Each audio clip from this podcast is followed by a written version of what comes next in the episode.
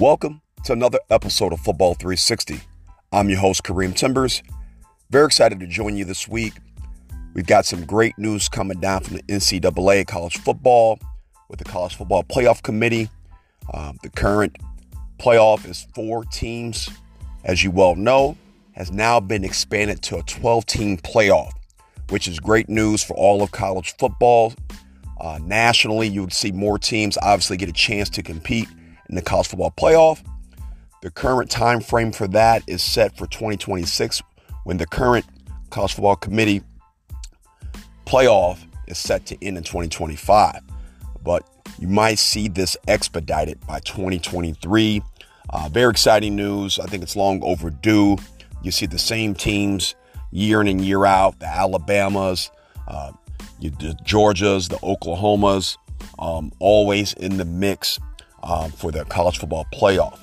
But now with the 12 team playoff, you'll see more teams uh, nationally get a chance to compete at the grand prize, the national championship. So, very excited about this news uh, that was just released.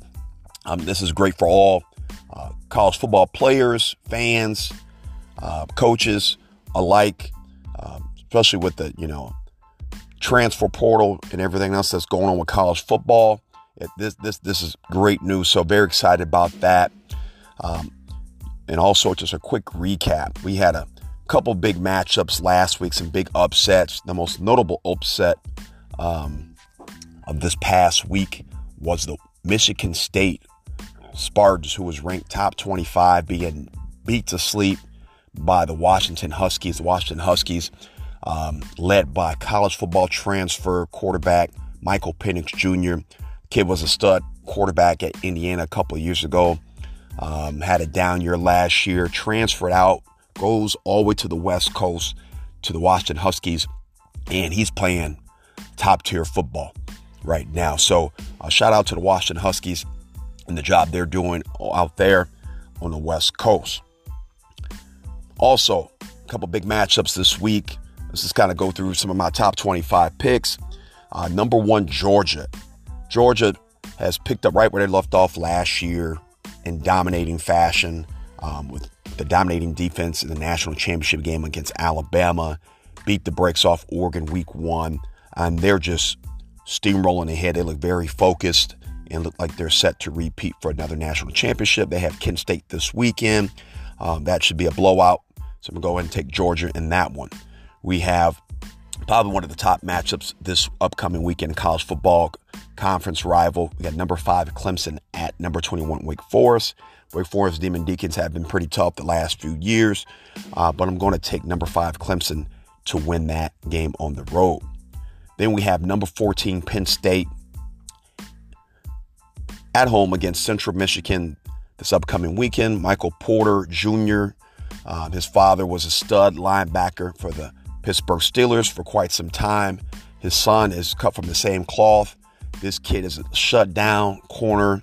Um, week in and week out, he's he's shutting down the best receivers, breaking up passes.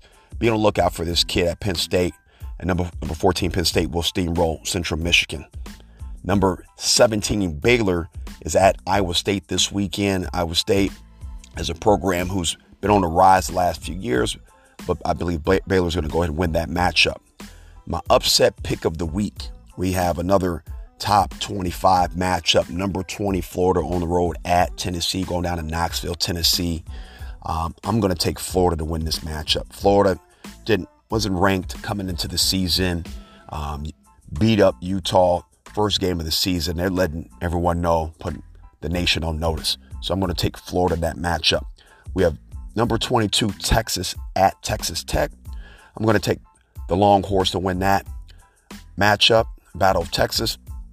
Then we have number 15, Oregon at Washington State. If you recall, Washington State had a big upset victory uh, a few weeks ago on the road in Madison, beating the Wisconsin Badgers. But I believe Oregon is going to take it to Washington State in the conference uh, matchup there. So be on the lookout for that. We have the number 16 Rebels, Old Ole Miss, taking on Tulsa. Ole Miss is going to win that matchup. We have number eight Kentucky. Yes, I did say number eight Kentucky Wildcats. Uh, they are for real. Um, they will be playing uh, Northern Illinois at home in, in Kentucky this weekend. So I'm going to go and take Kentucky with that one. And then I got my upset alert pick. Number 10, Arkansas at number 23, Texas A&M. A&M, I picked against them last week. And uh, Jimbo Fisher got those got those boys ready to go. They beat Miami, a tough Miami team. I'm going to take Texas A&M and home of the 12th man to beat Arkansas as my upset alert pick. We have number two Alabama at Vanderbilt. That should be easy victory for Alabama. All right. Then we have my Wisconsin Badgers. Yes, on the road. They're man, heavily uh, the underdogs in this matchup. I believe I looked, I checked this last. I checked the spread. They're down um, 18 and a half points in this matchup. Ohio State's ranked number three in the country. They got some of the top playmakers who could be arguably Heisman Trophy finalists um, this year. Um, but Wisconsin has to win this matchup. Ohio State has dominated this this matchup over the last seven to ten years. Uh, back in my day at Wisconsin, we beat Ohio State uh, three out, out, of the four years I played. But it's a new day. But I'm going to go ahead and take Wisconsin in a tight matchup. Yes, call me crazy. I'm going to take Wisconsin to beat Ohio State 17 14 on the road at the Horseshoe. Yes, indeed. So Wisconsin wins this matchup. They're back in the top 25 ranking easily. Should be a, should be a great physical matchup Saturday night. So please tune in. But I'm going to take the Badgers to win that. Next we have uh, number 12 NC State at home against UConn. I'm going to take NC State in that matchup. Number six Oklahoma. They're rolling. Uh, I'm going to take Oklahoma to beat Kansas State in that Big 12 matchup. Then we have USC. USC is back on the scene since the likes of Reggie Bush, LenDale White, and, and that USC uh, dynasty they had under Pete Carroll. USC is back with the quarterback transfer, Caleb Williams out of Oklahoma. He's lights out. And the receiver, Jordan Addison, transfer out of Pitt, who was the Biletnikoff winner, I believe, last year for best receiver in the country. These guys are game changers. They have USC flying high. I'm going to take USC to beat Oregon State. Then we have the Utah Utes, uh, number 13. They're going to play at Arizona State. Arizona State program is kind of uh, under review. Uh, Herm Edwards is out as head coach. Um, a lot of changes there with the coaching staff. I'm going to take Utah to win that one. And then we have Stanford at number 18 now, ranked Washington Huskies. As I talked about, Michael Penix Jr. This kid is second in the country in passing yards and only has one interception. The lefty is lights out. I'm going to take Washington Huskies to beat Stanford. Switching over to NFL Week 3. A lot of great matchups this past week in NFL, most notably the Monday night game. If you get a chance to see the Minnesota Vikings and Philadelphia Eagles go at it, um, two teams on the rise, as I previously discussed, but the Eagles took the Vikings to the woodshed. Jalen Hurts, a lot of guys doubt if he was even uh, a pro, but you cannot question this kid's heart, his work ethic, and what he brings to the table. Um, he's been very efficient with the football on Monday night, threw for over 300 yards passing, rushing touchdown, and they were just playing lights out. Um, and my man Slay, cornerback for the Eagles, shut down Justin Jefferson. Should have had three picks. The Eagles are flying high, and the Eagles are the team to look out for. So please be on the lookout for them. All right. So week three matchups, we have Pittsburgh, uh, Mitchell Trubisky and company going against the Cleveland Browns. Browns obviously had a um, tough loss last week. You know, a lot of blame was, was blamed on Nick Chubb, the running back. You know, as a running back, you always want to get in the end zone. And, you know, there's mixed reviews on this. The defense should have, should have made the stops and not let the Jets win. If you, if you, if you ask me. So uh, I'm going to take Cleveland to win this matchup in Pittsburgh. Pittsburgh is still trying to figure out things on offense. I'm going to take the Browns to win this game at home. So be on the lookout for that. We had the Houston Texans at my Chicago Bears. The Bears had a tough loss Monday night. Just looked terrible offensively. Couldn't get anything going. Terrible play call by Matt Eberflus. You know, it's fourth and one. You're down on the goal line. And why would you have Justin Fields in a shotgun formation? from the goal line. Terrible coaching uh, call.